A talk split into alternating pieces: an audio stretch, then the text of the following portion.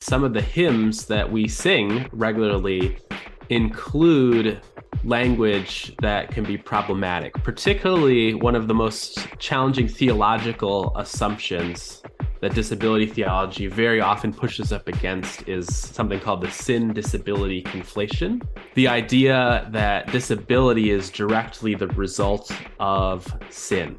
There are a lot of things the scripture says about disability. If you read the Gospels, it's clear that Jesus' ministry, so much of it is encounters with people with disabilities. Um, one text that commentators repeatedly point us to from the disability community is John 9, in this text, the disciples actually ask Jesus directly when they see a man who's blind from birth, who sinned? Like, how did this come to be?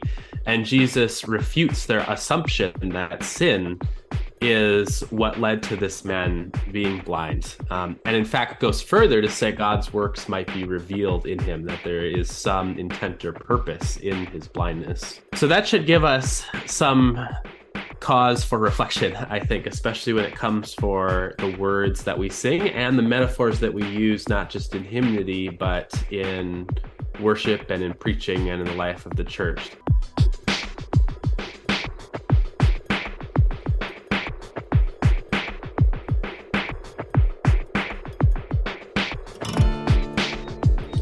Ladies and gentlemen, boys and girls, podcast listeners of all ages and stages, bienvenue.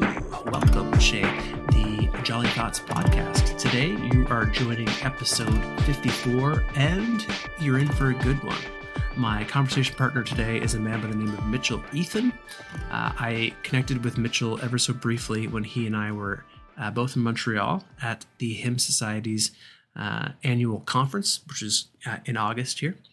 He was one of three scholars who presented papers as part of the Emerging Scholars uh, Forum that they had there, and his uh, was particularly interesting to me. Uh, and that's mostly what we're going to unpack today is his kind of work in this area of disability theology and how disability theology connects with hymnody or liturgy or the songs that we we sing and share together. We also get into his story a little bit about how he came into the research that he's in, and I discover a new instrument that I was not hitherto aware existed. So, all in all, for me, super educational uh, conversation and time. I think that you're going to find it interesting too. I think it might challenge you, might stretch you a little bit, uh, but being challenged and being stretched rarely has negative outcomes uh, in the long run. It can hurt a little bit, but it's usually kind of useful. So hopefully you'll stick around uh, throughout this conversation and uh, let me know what kind of thoughts it's elicited for you, what kind of questions it maybe brought around for you. So, without any further ado, my conversation with Mitchell Eithun.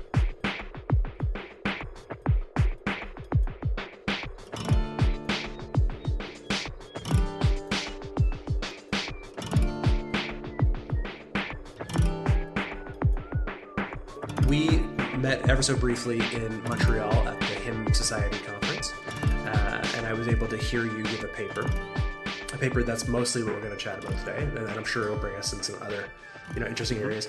Uh, but then I was like, you know, I did what any uh, self-respecting person would do, which is I crept you on the internet, and uh, I discovered that your your story, which is what I'm going to start with. I'm just going to ask you a little bit about your story. Uh, what led you into worship studies is. Uh, I mean, it's just such a classic tale. You know, it's pretty much like what everybody would expect, which is that it seems as though you like you know, like nine out of 10 people who are involved in worship studies, you started as a mathematician uh, and then moved from mathematics into what seems to be some sort of specialization in handbells. And now are taking an MDiv in some sort of liturgical studies. So it's just like, it's, you know, tale as old as time. It's just what everybody pretty much does. Just kidding. It's kind of a circuitous route to where you have landed. So, what what happened in Mitchell's life that made made these things go on? Yeah, I studied math, computer science, and music in undergrad at a small liberal arts college. Um, I always thought I'd be a high school mathematics teacher, but then did some research at the undergrad level, and then in consultation with my professors realized maybe I could be a good researcher. So I went to grad school. I was in a math PhD program at Michigan State um, for many reasons, that didn't work out so well. One of the biggest ones is this feeling that I could do these things, but they just don't really fill me. I'm not very passionate about it. Um, which kind of stunk because in a way I felt like I was good at it. Like I I knew how to work that academic area, but I just it was just very dry for me and caused a lot of anxiety, just this sense of this is not what I meant to be doing exactly. So ended up leaving that program um, with a master's in computational mathematics, science, and engineering. That's the the full title technically. Yeah. and then that was around the time of the pandemic um, and around that time i did a lot of projects for churches um, i think it's emerging now as this title digital ministry but did a lot of virtual choir projects liturgical videos just create a lot of resources to support churches um, during that time. And also tried to uh, decide to try teaching. I always thought i'd be a math teacher um, so i taught at a community college for one year and then at a high school for a year. But in the midst of that, a lot of folks were encouraging me to consider going to seminary, um, thinking that I may be effective as a church leader. And it's something I had thought about for a long time, at least since college. Um, but in that kind of pandemic transitionary time, it seemed like maybe now's the time to step into this. Um, or at least um, step into an extent to see what it would be like and explore vocationally what it would mean to do ministry. So, okay. Uh, so, I mean, there's a lot there that I would want to inquire about. So, I, there's no disclaimers on this in advance, but what I normally, normally tell people is if I ask you a question that you don't want to answer, you just easily don't answer it. Uh, so that's no problem at all. Uh, and we also have the ability to edit, but we, we don't need to probably most of the time because I, I, t- I can take no for an answer. Um, but what, what's your, if you don't mind me asking, what's your faith story? So what's kind of your history with church? What did you kind of, how was, how was church growing up for you? Yeah, I've essentially rode the mainline circuit. I've been a part of many different mainline Protestant churches, but I grew up in a congregation of the United Church of Christ on the congregational side. In that context, my mom was the music minister, also the organist, also the handbell director. So, in that world, um, I began to really love church music, especially in a liturgical setting and singing hymns, learning about hymn texts and hymn writers was something I think that was really formative to me, um, especially high school and college when I started to just pay a bit more attention to what music we use um, and how it fits in the service. But the church I grew up in was was very kind, um, formed me deeply. I had a lot of friends in the church that were much older than me, um, much older adults that were my best friends in that time in life. And the deal was I would go and fix their computer, and they would make me some brownies. Um, was kind of the working arrangement that we that we had throughout high school.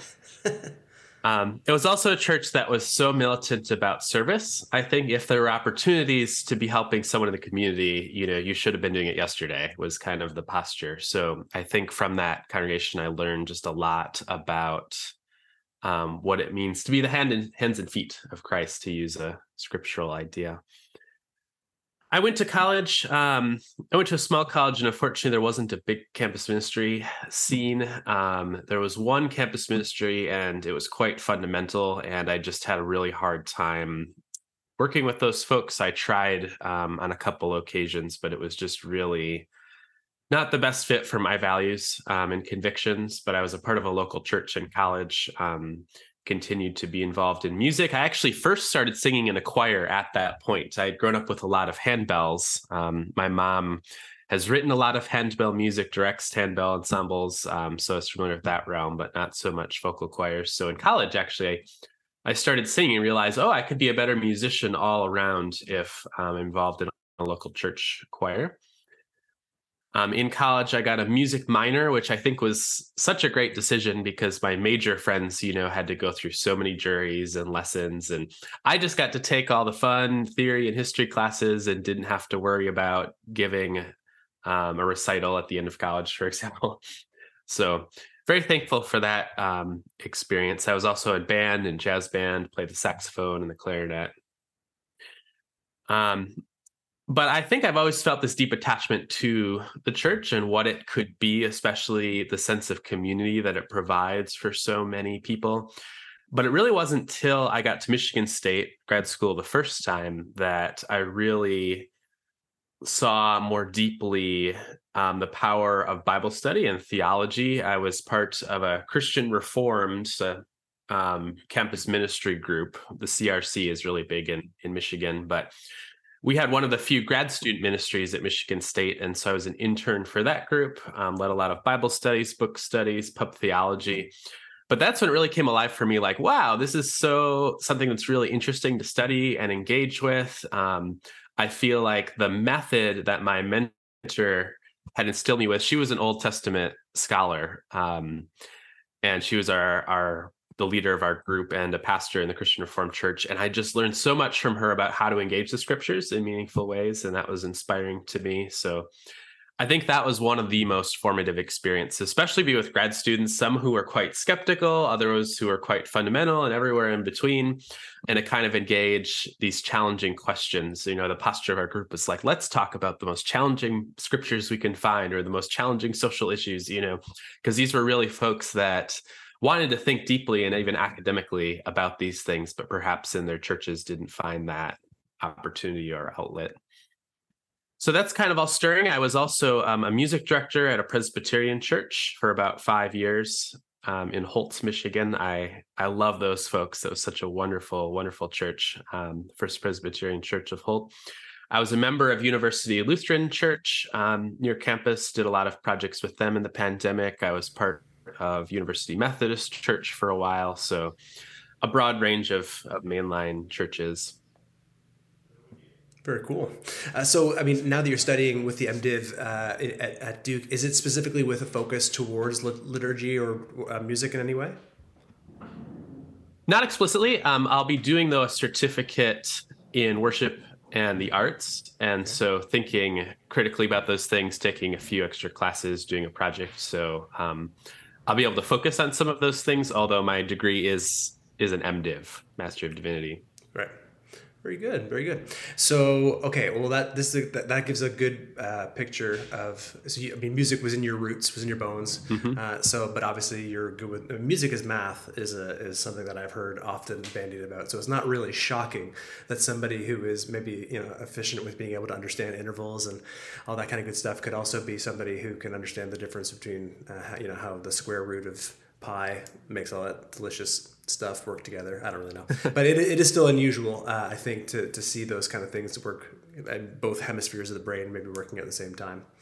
So where I observed you then was when you were again in Montreal giving a paper. I'm assuming that you did this paper as part of your research through uh, through Duke, but possibly maybe it was specifically for the Hymn Society. I'm not really not entirely sure what the the genesis of it was, but it was about disability uh, studies and how they interact with kind of hymnody, hymnody or uh, congregational music.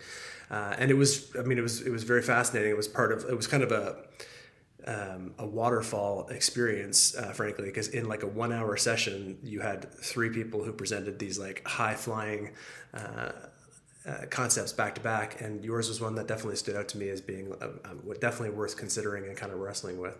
Um, do you want to start maybe by kind of giving us a walkthrough of some of the some of the content of it, and then I can kind of poke and prod some of the questions that I had as we as I was reflecting upon. It. Sure, it. and maybe I can give you a little background too on kind sure. of how the project came to be. So, the roots actually, I think, for me personally, um, are even earlier. I had a friend that I met in college. Actually, she was a math researcher, and I was too, and we went to um, a research experience for undergraduates in Texas, and she was really interested in disability from an academic perspective. And I think that was the first time I had ever connected those dots that disability is something that people thought deeply about, and also that it was an identity that many people claim. Um, we're used to human categories such as race and gender that really form our world, but the category of disability, I think, is just one that I had not thought of, or it was just kind of outside my purview. But th- that planted the seeds, um, and some of the discussions I had with her, understanding disability with a little more nuance. And then I think just experiences in church, particularly with singing hymns, but also other activities in the life of the church, I began to think more critically. You know, does what we sing and what we believe really reflect the most charitable view of people with disabilities? Um, sometimes the things we say can really be unhelpful or harmful. Um, so these were things that were brewing in my mind previously. And last fall, I had the opportunity to take a class called The Disabled Church. Um, it was led by Dr. Sarah Barton. She graduated from Duke um, with her PhD and is now a professor in the Divinity School. Um, and her interest is disability theology, so interfacing the experience of disability, academic perspectives on disability, with the life of the church. And this class specifically was focused on the life of the church. So, activities that churches do, um, sacramental life of the church, worship, kind of broad strokes about how does disability fit in. So that's kind of the backdrop, my own interest, and then the class coming up. And when I saw that we were to do a final project, I thought, oh, I'd love to look more into this. Um, you know, it's interesting. I I joke that every class I try to um, find a way I can make it about hymnody or church music because that's kind of one of my primary interests. But I thought it would be really interesting to see if there had been anything written on the words of hymns and songs in Christian worship and how that interfaces with disability. And there's really not too much. There's a few people who have written critiques of certain hymnals from a disability perspective, but there's really not much out there. And furthermore, and maybe more importantly, there in hymnals themselves, there's not that much recognition of disability as a human condition. Um, there are a lot of hymns in contemporary times that have been written to address societal concerns um, such as as race and gender and class and war and things that were not traditionally written about in hymnody but disability is really something that's not come into that conversation very strongly.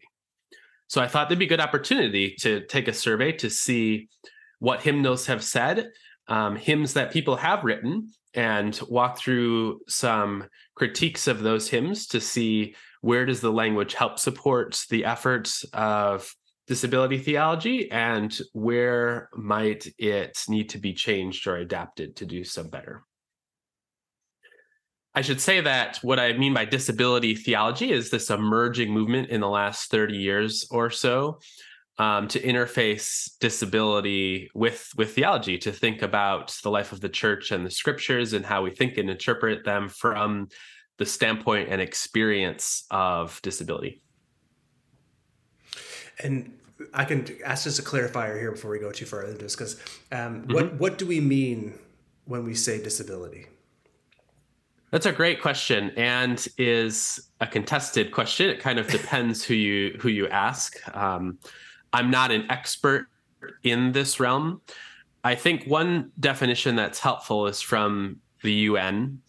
It says disability is a long term physical, mental, intellectual, or sensory impairment, which in interaction with various barriers may hinder a person's full and effective participation in society on an equal basis with others. The two key parts of that definition, I think, are impairments and society. So, disability is a recognition of human impairment that can take on many different manifestations. It can be mental, it can be intellectual, physical, sensory, and so on. But really, it's the society and how it's set up, and the attitudes and the structures and the physical buildings that um, we create in society that make it difficult for people with disabilities to fully participate um, as compared with people who are non-disabled so i think two key parts impairments and society. Okay there's also more expansive definitions but i think that one's pretty straightforward.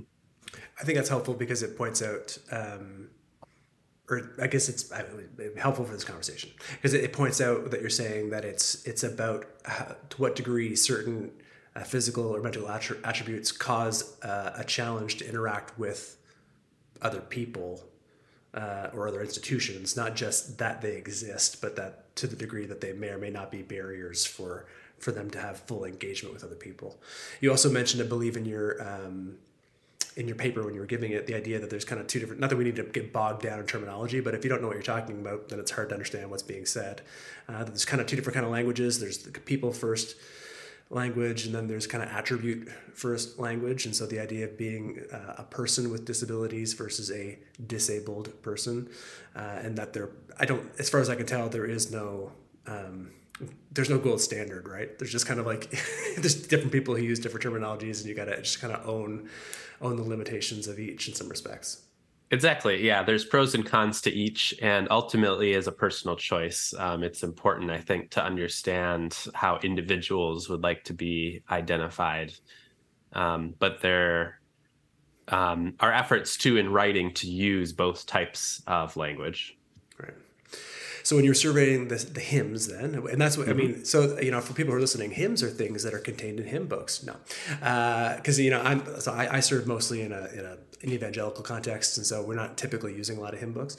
Um, but at the end, of the, at the end of the day, these these examples will be mostly kind of transferable. And the reason it stuck out, stood out to me, I, I made a mental note. You had me most of the time, but you really locked me uh, when you use the the example of the hymn "Holy, Holy, Holy," because that's one of the like there's probably like six or seven hymns that end up being in like semi you know back catalog rotation in like a church like mine and that's definitely one of them and the example that you use which i won't steal the thunder of is one that i have used and i was like oh i see how that could be a I see how that could be a bit of a challenge. And so, as you were surveying, that's just a bit of a, of a teaser to keep people engaged. So, as you were surveying the, the hymnals in particular, what were the kinds of things that you noticed? Yeah, that's a great example. So, one fundamentally is um, what people say about their own hymnals. So, often hymnals come with a preface. And if you're a hymn nerd like me, you read those because they're really interesting. They give insights into what the editors were thinking about, especially at the time. Um, church music hymnody is, is a fluid enterprise and there are different emphases at different times different trends so you sort of get a sense of um, what were they considering in the committee and something I noticed is that not very many hymnals speak about disability. Certainly, there have been some mainline hymnals in the last few decades that have brought it up in some way. They'll use phrases like in the United Methodist hymnal, handicapping conditions, the Presbyterian hymnal of 1990, physical limitations. The New Century hymnal 1995 of the United Church of Christ is the first hymnal I could find that specifically says the word disability. It says physical disabilities.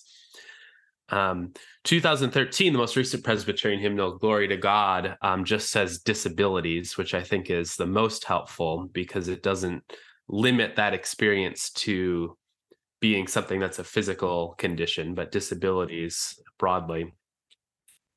But in general, these hymnals don't engage the topic deeply. And perhaps more importantly, some of the hymns that we sing regularly include language that can be problematic, particularly one of the most challenging theological assumptions that disability theology very often pushes up against is something called the sin disability conflation the idea that disability is directly the result of sin, simply put. There's an interesting article by Craig Satterlee. He's a bishop in the ELCA, the Lutheran Church, and he writes I'm legally blind and regularly sing hymns in worship that clearly declare a negative view of people who live with disabilities. And the primary example he cites is the hymn Holy, Holy, Holy by Reginald Heber. And I agree, this is one of those very universal hymns that so many people know. And in mainline church land, there's been debates in recent decades about how you refer to people, how you refer to God, um, using what's called more inclusive language in both of those camps and debates about how that plays out. But the original text of the hymn in verse three says, uh, through the eye of sinful man thy glory may not see. And the word man there is a bit problematic for those that would like to see more expansive language for humanity because man historically has been used to refer to humans but there's some effort to remove away from that use words like like humanity and so the change that was made in the lutheran hymnal is through the eye made blind by sin And so that metaphor directly links blindness and sin, being blind by sin. And of course, it's a metaphor. It's using the idea of blindness to talk about a more general idea of of not seeing or not perceiving God rightly, perhaps. A spiritual blindness, if you will. Yes, yeah, the metaphor of spiritual blindness. But the fact of the matter is, is that associates sin and blindness directly. Um, and that sort of language is generally considered very much not helpful at all. It furthers this idea that people with disabilities experience disability because they had sinned in some way. There are a lot of things the scripture says about disability. If you read the gospels, it's clear that Jesus' ministry, so much of it is encounters with people with disabilities. Um, one text that commentators repeatedly point us to from the disability community is John 9. As Jesus walked along, he saw a man blind from birth. His disciples asked him, Rabbi, who sinned, this man or his parents, that he was born blind? Jesus answered, Neither this man nor his parents sinned. He was born blind so that God's works might be revealed in him. In this text, the disciples actually ask Jesus directly when they see a man who's blind from birth, Who sinned? Like, how did this come to be? And Jesus refutes their assumption that sin is what led to this man being blind. Um, and in fact, goes further to say God's works might be revealed in him, that there is some intent or purpose in his blindness. So that should give us some cause for reflection, I think, especially when it comes for the words that we sing and the metaphors that we use, not just in hymnody, but in worship and in preaching and in the life of the church, to think carefully about why we say um, the things we do and what assumptions are underneath them that really are unhelpful and here in fact refuted by the words of jesus himself. Yeah i mean so i mean i want to i want to ask some some maybe pushback probing questions but mm-hmm. i want to let you lay out i want to let you lay out as much of your work first so that i don't I'm, there's no reason to ask a question that you're going to go ahead and answer as, as you go so but i think we're going to come back to john 9 because there's something in that that i'm that i was processing when you shared that the first time uh, something resonates deeply then also something um, i think i think the the undergirding theologies that different churches or different traditions might have will help us hear this hear what you're saying and also hear the words of Jesus um, in, in different ways, kind of depending upon how we're how we're experiencing um, how we might expect God to be working in the world. I think might be one kind of mm. thing that, that is interesting. Um, yeah, I wouldn't mind exploring that complexity now if you'd like to. Oh yeah, sure. Okay, well, I just so here so so the first the, the, the first thing is uh, actually you mentioned throughout your work here. Um, a hymn writer, maybe the name is John Gage. I'm going to look at that here uh, yeah, John. Gage yeah. So, yep, contemporary pastor who um, he offers uh, an edited version of the hymn "Just as I Am." Right. Um, and so, I mean, I, I do want to get to some kind of uh, some prescriptive stuff, like some maybe some best practices, because I think you have some really good examples to think through here. But I, I noticed when I was reading uh, his version of it, um, he says, "Just as I am, uh, with this my plea, thine image divine writ deep in me, writ deep in me, just so thou bid me come to thee. O Lamb of God, I come. And then his second verse, just as I am, as thou made me, so wondrously, so vulnerably, with limits and abilities, O Lamb of God, I come. And I think that was one of the most beautiful things that came out of your um, hmm.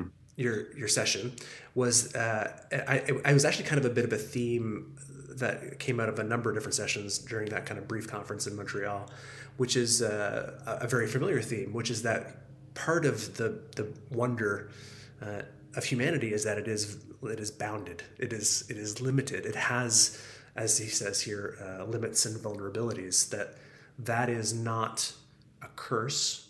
That it's in some respects a blessing. The idea that we have you know, we, we, we are not God. This is a very clear kind of foundational uh, you know, Sunday school 101 kind of thing, right? I'm not God. There's God, mm. there's me, and I'm not God. This is very, very important stuff. Um, but not but, and. And the idea that God has made us how we are, is an important thing to wrestle with. So what that we that we are um, just as I am, that, that we're invited to come to God just as we are.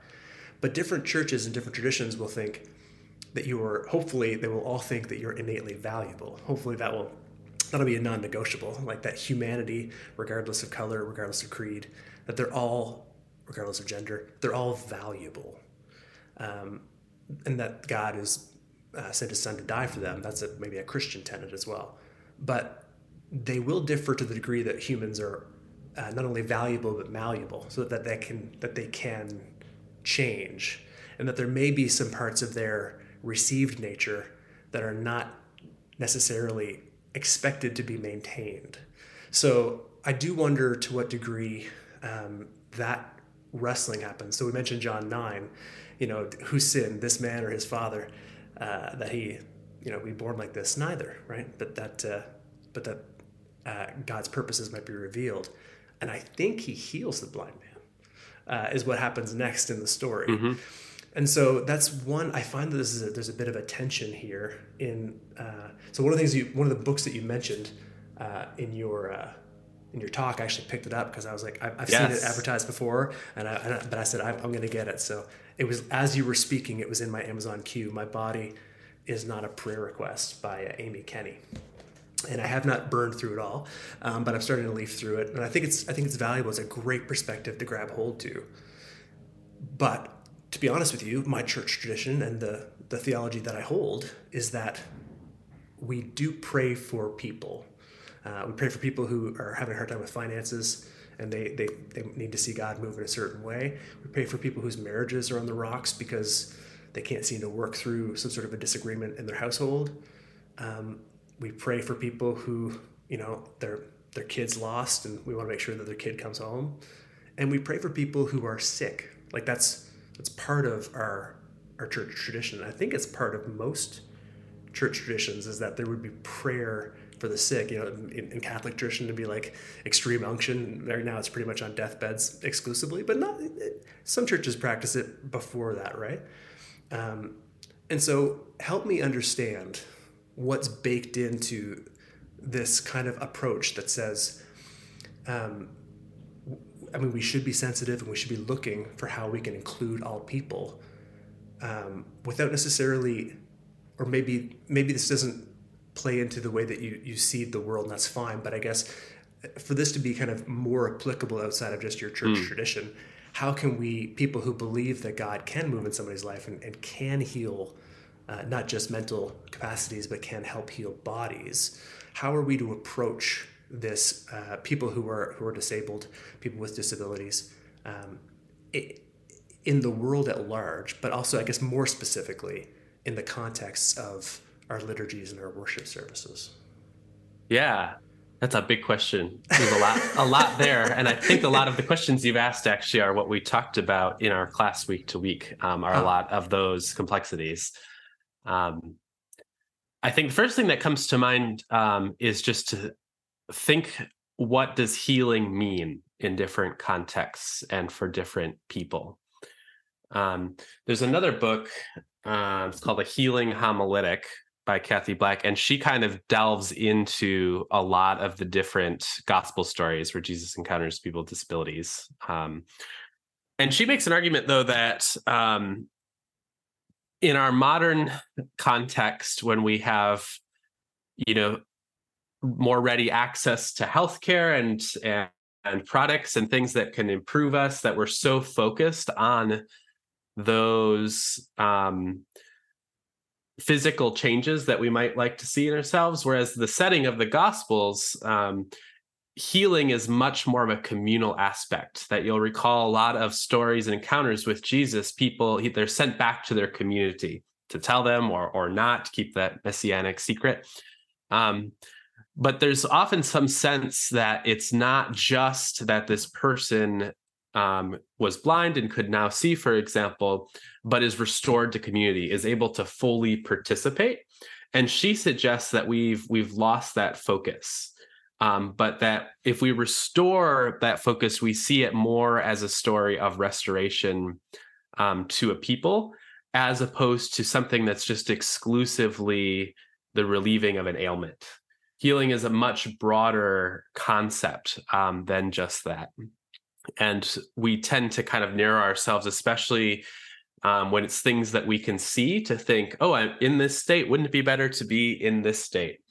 Um, and of course, individuals have you know their own life experience and perspective but there are a lot of people with disabilities as amy kenny's book i think um, strongly argues that see themselves as this is a valid way to be human. This is my valid state. This is not something that just needs to be fixed. And for many people disabilities especially when you it's something that you can observe a lot of um, folks without disabilities might come and sort of expect like oh they they want to be in a better state. They're in a sorry state. Um, and just often making so many assumptions about the sort of existence that people would like to take or what would be ideal and a lot of authors say no like this this is who i am this is my identity um, this is how i move about the world and what makes it difficult is not the fact that I'm, for example, a wheelchair user. What makes it difficult is there's no ramp to my bank or my church, right? Um, and so trying to shift that focus of what the true challenge is, and of course, a lot of people with disabilities do have a lot of medical challenges often, although they're very personal, and often people feel like they can kind of, oh, I see someone, you know, who has disabilities, um, I'll talk to them about those things. And it's a very personal sort of enterprise that we don't, in other contexts, just go up to people and say, you know, oh, tell me about your last doctor appointment, you know. Um, but it, because it's something we can observe, we sort of feel like we have the right to do that. And um, Kenny, I think, tries to to prompt us to to rethink our assumptions entirely. But I think one of the main themes that sticks out to me is being mindful of what does healing mean and for so many people that's not exactly having an able body but it's having societal structures that allow full and equal participation um, often in churches that can manifest as physical barriers quite a lot of the time um, churches are one of the only American institutions exempt from the Americans with Disabilities Act. Um, a lot of different denominations co signed in the late 1980s to want that exemption, fearing that, for example, historic buildings would have to be upgraded or modified, or local churches would just not be able to afford um, the updates needed. But what that means is that in the church, there's actually no legal requirement to provide what's necessary in other every other area of our society to um, allow spaces to be accessible, um, particularly for people with physical disabilities. Yeah, that's really helpful uh, to hear that. Uh, I think it moves the conversation down the line um, in terms of you know. So, what does healing look like? Um, uh, and I'm not a I'm not a biblical scholar, but I've read the Bible a couple times, and I do remember a lot of time. Uh, it seems like Jesus would say, uh, you know, what do you when he would ask somebody, you know, what do you want? It was often that uh, healing was not always. It didn't seem like it was always uh, implied. It seemed like it was like Jesus was kind of saying to the person who was about to receive healing, you know, what are you looking for today? Like, what's the what would what would you like to have happen? Almost kind of like a a level of consent, as it were, to use kind of modern language in mm-hmm. terms of how that would go. And so, I mean, I, we don't have a lot of records of people saying, "I'm good," you know. I mean, I, I you know, I, I, only have the, the, the, you know, the the one leg, but but I'm I'm fine. I'd like to stay this way because, as you said, there's not really many. There were very few options for people at that, that point in time to be vibrant members of of community. It was a very very difficult thing.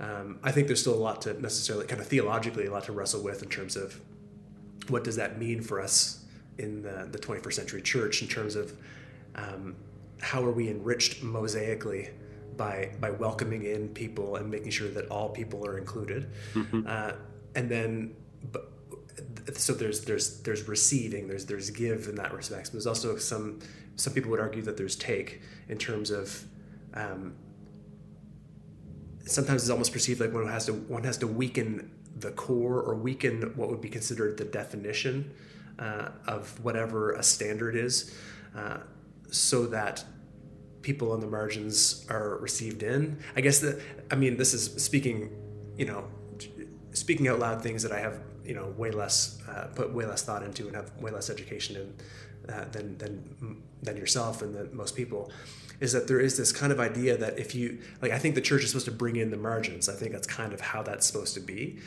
but some parts of culture sometimes what we're perceiving or what is being perceived is that instead of bringing in the margins what's being asked is that the margins sometimes become central and so that we shift the perception of what the center is so that other people will kind of be marginalized in the process i think this is kind of what the fear of a lot of people who are maybe considered fundamentalist or conservative have mm. is that by bringing in by by by, by redefining you know language and by redefining norms and standards it's not that what's going to happen is that everybody's all happy clappy together what's going to happen is that the people who were centralized may become decentralized right there's almost like a revolutionary implication in some of these some of these contexts which of course brings to mind the first being last and the last being first. And so it's not that there's no biblical precedent for this kind of uh, this kind of approach, but I, I, mean when you talk about the is it the ADA, the American mm-hmm. Disabilities Act, which I'm in the U.S. I'm in Canada, and so this is we would have different kind of legislation. Sure, yeah, that was passed in 1990 and kind of a monumental act of civil rights legislation in the United Which States. Is huge. Yeah, but I mean, obviously, I mean, it does it does not surprise me that churches would lobby to be exempt from that kind of thing because of like all the very things you mentioned, and it but it doesn't surprise me, and yet it it is it can sound like a, a pretty selfish thing, right? Like we're looking out for our own. It sounds like a church would be looking for its own best interests as opposed to the interests of society. But then again, what is a church?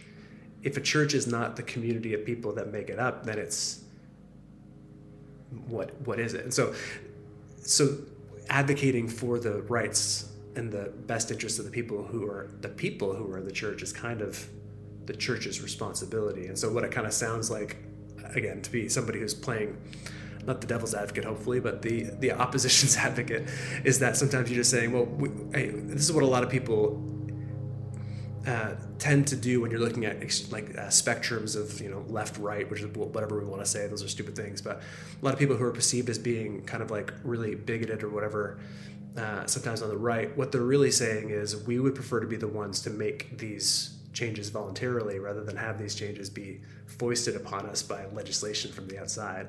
Now a great survey would be to find out how many churches voluntarily went ahead and put in accessibility yes. and put in elevators and all that kind of good stuff right? Because my you know one would suspect that it was probably not quite as many as would have had to have done it if it had been legislated. Yeah and and remarkably i mean something just important to point out is that the ada fundamentally transformed american society um, in that there are millions of people who are now working who are now housed that weren't previously because of that legislation.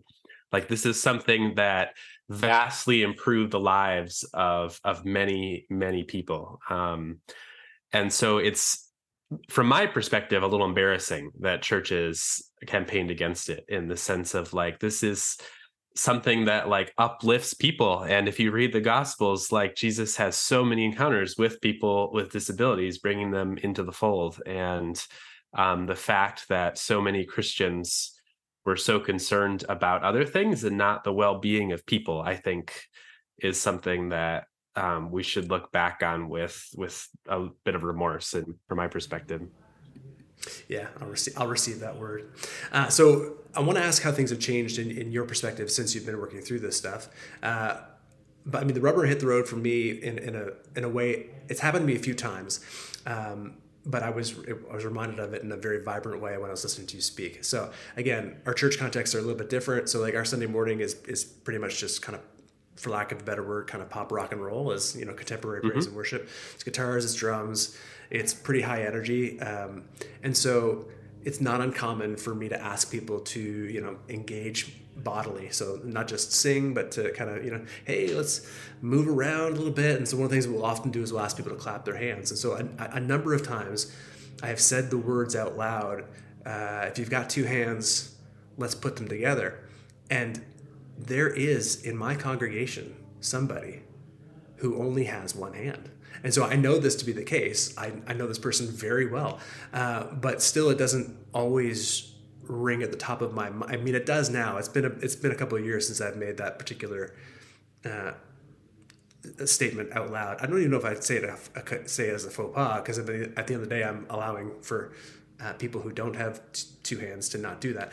Um, but it, it, it, goes to show you that there's this thing that's a corporate thing that we're trying to do together. That um, hey, let's let's all kind of clap our hands. But I do know that not everybody is able to quote clap their hands. Now I don't know how things were in North Carolina during COVID, and I don't know when you moved down there, but in it, where where I was up here here in Eastern Canada, it got so wild for a while in terms of what the restrictions were that regardless of whether you were masked, distanced, and under a certain capacity of people, it was illegal to sing in a group. So you could have had a under limited number of people, well, you know, uh, five meters apart, all wearing masks.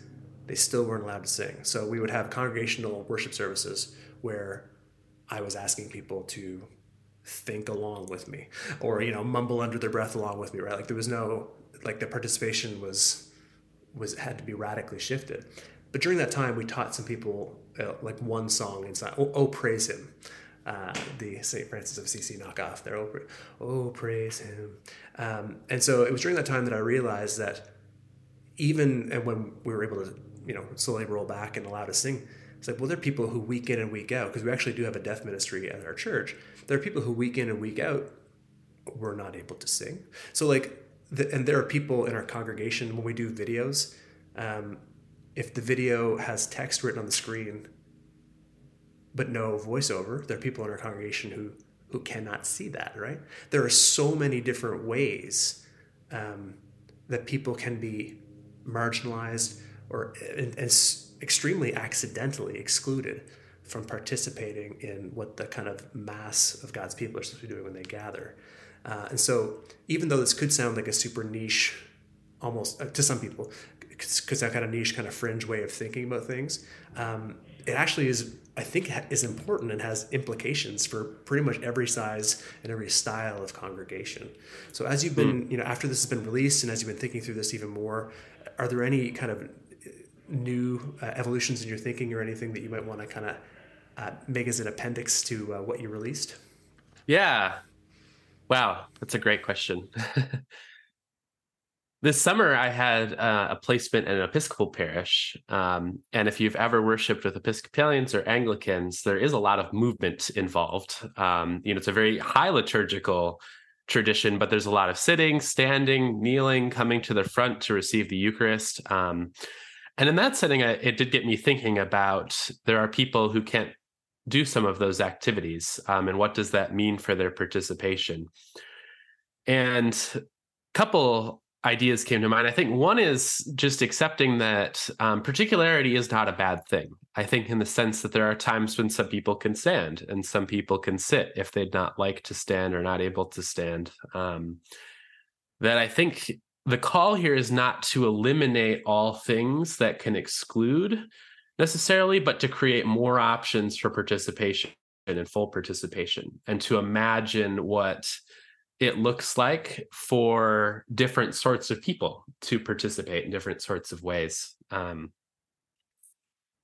and a second reflection, I think, that came out of that experience this summer is just in that tradition and in many traditions um, high church traditions the eucharist is so central you know receiving communion that just seeing the lengths that some folks went to some older folks that perhaps did not walk as well to come to the front to receive um, is just very powerful that in like this is just such a fundamental act of worship to come to the altar and receive in that way um, and it's interesting because I have some tendency that's like, oh, maybe we should make it more accessible by, you know, passing it out in the pews or allowing people to to not have to travel so far through the space, things like that. But um just something struck me about just the effort that people did take because it was so meaningful to them. And so I think that just gave me a little bit of pause to say, I don't want to also put things in place that limit the extent to which people want to participate. You know, like it doesn't need to be made easier for everyone. And so it comes back again to just options, choices, um, as well as implementing things that everyone can take part in. Um, you know maybe it's not the two hands but it's some sort of you know join with me make a beat you know some sort of um, invitations that that could invite a whole host of different things and maybe things that one would not even anticipate but i'm i'm definitely on the side of you know mainline church land comes sometimes as a bit stodgy i've been with presbyterians the frozen chosen you know that are known for being everything well and in order um, in worship. But we also had a collaboration with a Pentecostal congregation, um, COGIC, and so we had Presbycostal worship a few times, um, which is it's the future.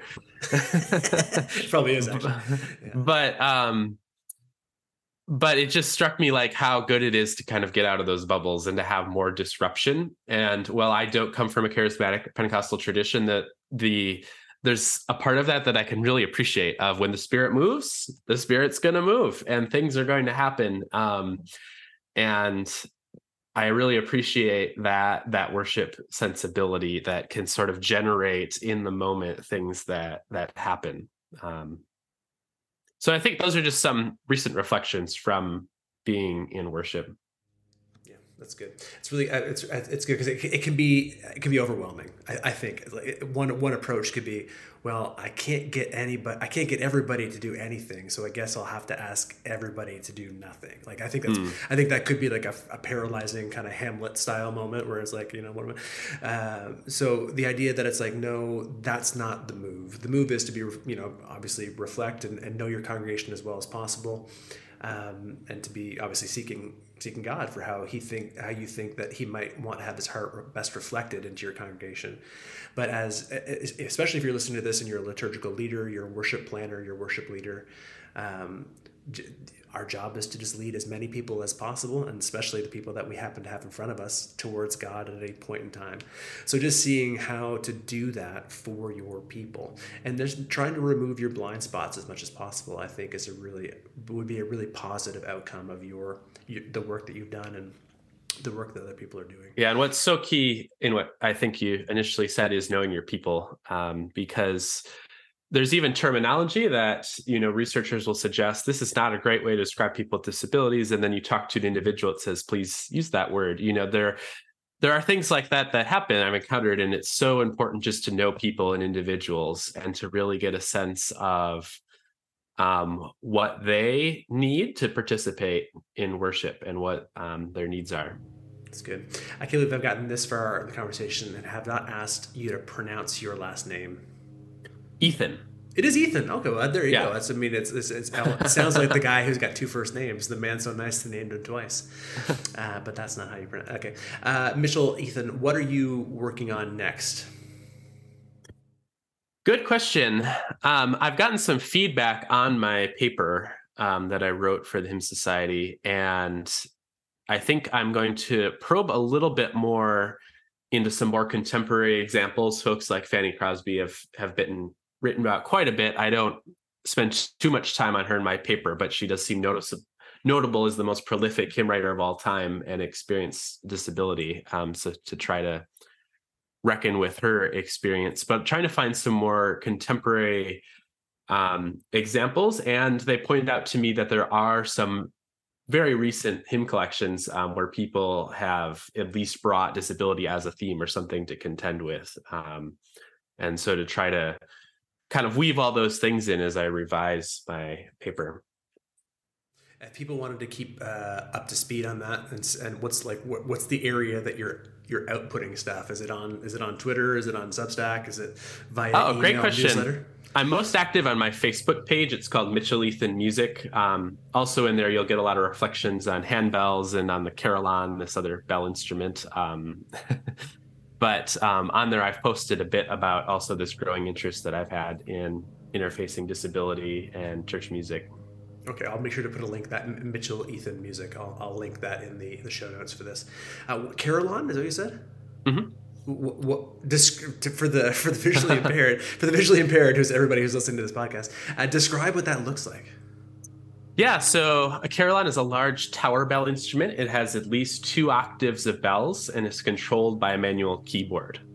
What? So, for example, our carillon at Duke Chapel, it's um, about five stories up um, in the chapel building. It's a large Gothic cathedral. There's a keyboard, a clavier that has batons for your hands and a pedal board for your feet. And you play it kind of like an organ, like an oversized organ. Each baton is connected via wire to a bell clapper above. So there's 50 bells in the tower. And then I can play those bells using a keyboard and create music. Good gravy. So the, uh, not every church is is is lo- loaded with one of these bad boys. No, there are only about 190 in North America. Okay. Um, so it's a fairly rare instrument, and I've visited maybe about 25 at this point in North America. And there's always an interesting story. I mean, very often it's this person, you know, had a lot of money, or they died and left a lot of money, and wanted a carillon at some point in history. So So if you visited 25 of 190, I think, mm-hmm. I mean, if you put a GoFundMe page up, you could probably make this your life's work to have visited all. It's really fun. I, yeah. I often post about it because um, there's just each one has its own story. Some of them are very open, like come on in, play. Others are like, oh, who are you? You know, um, yeah, yeah. there's kind of a wide degree of accessibility and reception. Um, but I think maybe that's another interest I have is just um, the use of bells um, in, in uh, church life um, for sure, but not all carillons are at churches. Many universities have them or other civic um, institutions. In the United States, the churches with the most are the Episcopal Church and the Presbyterian Church USA, which historically are the most wealthy denominations um, as well. But they have the most number of carillons in local churches um, because they do cost a lot. The the new one at NC State down the road from me um, cost about six million dollars when they installed it two years ago. So that gives you kind of a sense of the investment. You could buy a lot of drum kits for six million dollars, man. Yes. uh, do they? Do, do, you? So do bells make a resurgence? In, like, are are you going to walk into the average church and have any kind of bell being played in June, or are these like really just kind of Christmas instruments? So it depends from place to place. Um, but at Duke, for example, we play the carillon every weekday and before and after worship on Sundays. Okay. And so you hear um, music daily for about 15 minutes. We can't do it all the time because it's a busy university, you know, and it would be a, a noise issue. But um, kind of just to support the the sonic landscape uh, of the community and it's a really interesting art because it's so public and so private you know everyone hears you a lot of people don't even know there's a person making it. it's the most yeah. public of of instruments, but also a very private endeavor. And there's people out there, carillonists or carillonneurs were called, who think about what this means exactly. Um, for a long time, there's been a certain sort of music, you know, patriotic music or hymns that's played from carillons. Um, and so now there's some recognition of, hmm, how can we support sort of the entire community that's there and what would it mean to play different kinds of music because there's a lot of power with being able to you know when i'm when i'm up there i can produce music that's heard in a one mile radius around me um, wow. and so i can subliminally message you know a whole university with the music.